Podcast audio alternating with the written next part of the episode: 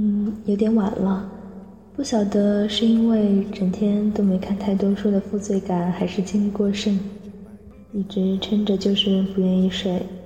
索性想想，凡凡生日的电台特辑该做些什么。其实，既然大家没有什么特殊的要求，那我想谈谈自己这段时间对凡凡回国内发展的感受吧。其实这几天。过得特别累，因为自己粗心大意，啊，手机被偷了，一连好几天都在做着补救措施。有时候我们需要为自己的过失不断补救，而事情的起因可能只是因为少吃了一顿饭，或者忘带了钥匙这样的小事情，就像是蝴蝶效应，又或者某种传染性极强的瘟疫。一下子会蔓延了你的整个生活。这几天唯一的慰藉，大概就是凡凡的新歌发表会和小鹿的新片定档发布会。这段时间通告很少，露面不多，偶尔几次也只是隔着手机屏幕的几张新闻图，好像褪去了一开始的热情，进入了平稳的陪伴环节。前几天的生日，朋友送了一本《你的孤独虽败犹荣》作为生日礼物。收到吴亦凡同款，我当然很开心，花了几个晚上坐下来静静看完，满满的温暖和鼓励，觉得原本有点丧气的心情都变得很坚定了。当和吴亦凡读同一本书的时候，会想，在读同样文字的时候。在某一个瞬间，我们可能会因为同一句话感动。和喜欢的人读同样的字，实在是一件很美好的事情。从小的性格其实算是可以与大家打成一片，有时又宁愿一个人呆着的矛盾结合体。大概是和从小爸妈让坐着安静做事、安静画画的方面有关吧。做事的时候专注力很强，而且特别享受一个人做事的过程。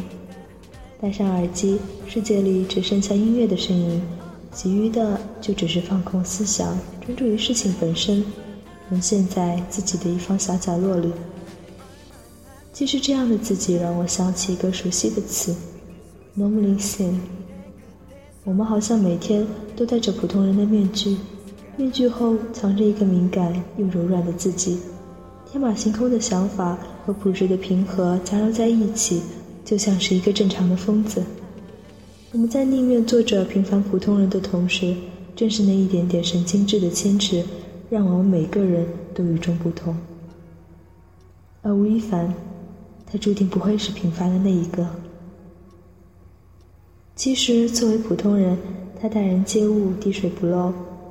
低调又温柔，绅士也懂得拿捏分寸，实在是很难得的好性子。另一方面，他又有着自己的坚持，他不愿意随波逐流，听任公司安排，但又会尽全力做好分内的事。他会在说完“请大家一定要看完 K 队的 MV 再走，好不好？”然后毅然决然地在第二天与他认真守护了两年的团队挥手告别。他会一时兴起剪了牛仔裤的半边裤腿，也能一年一年坚持为自己的理想目标奋斗努力。这些事都发生在一个人身上。他想到什么就会去做，不会总是放在嘴巴上念念叨叨。当别人磨蹭着快放弃的梦想时，他早就大步向前落实行动了。这种人就属于那种能成事的，所以我一直喜欢行动派。他们不会嘴上说多好听的话，却总能在行动上证明给你看。曾经照着吴亦凡的照片描写过男主角的外貌，可结果不管是用词多么邪魅狂狷，好像总是隔着那么几分，总比不过看见他亮亮的眼眸时心里那股悸动，那感觉真是棒呆了。不过，如果见了真人，那就不只是悸动，应该会直接心肌梗塞就扑街了吧。为吴亦凡写了很多东西，现在看来很像是见证自己成长时的一篇篇的心情日记。凡凡给我的感觉，好像也是随着心境不同有所变化。不过有一点倒是一直没变，从一开始就被一堆剑眉震得魂飞魄散之后，我的魂就被勾走了，再也没人拿回来过。我认为吴亦凡的眼睛很出彩，有的人夸小鹿的眼神清澈，我觉得吴亦凡的眼神和他的经历成正比。经历过那么多事，喜烧到最后沉淀下的只剩坚韧与淡定，仿佛长在了他的骨血中。这大概可以用气场这个词形容。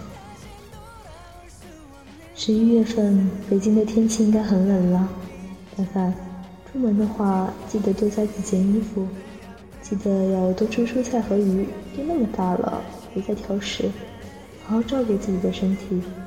不要总是熬夜，觉得辛苦的话就多想想我们，我们一直在你身边，支持陪伴着。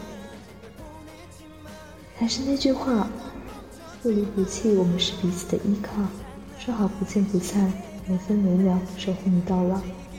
最后的最后，吴亦凡，生日快乐！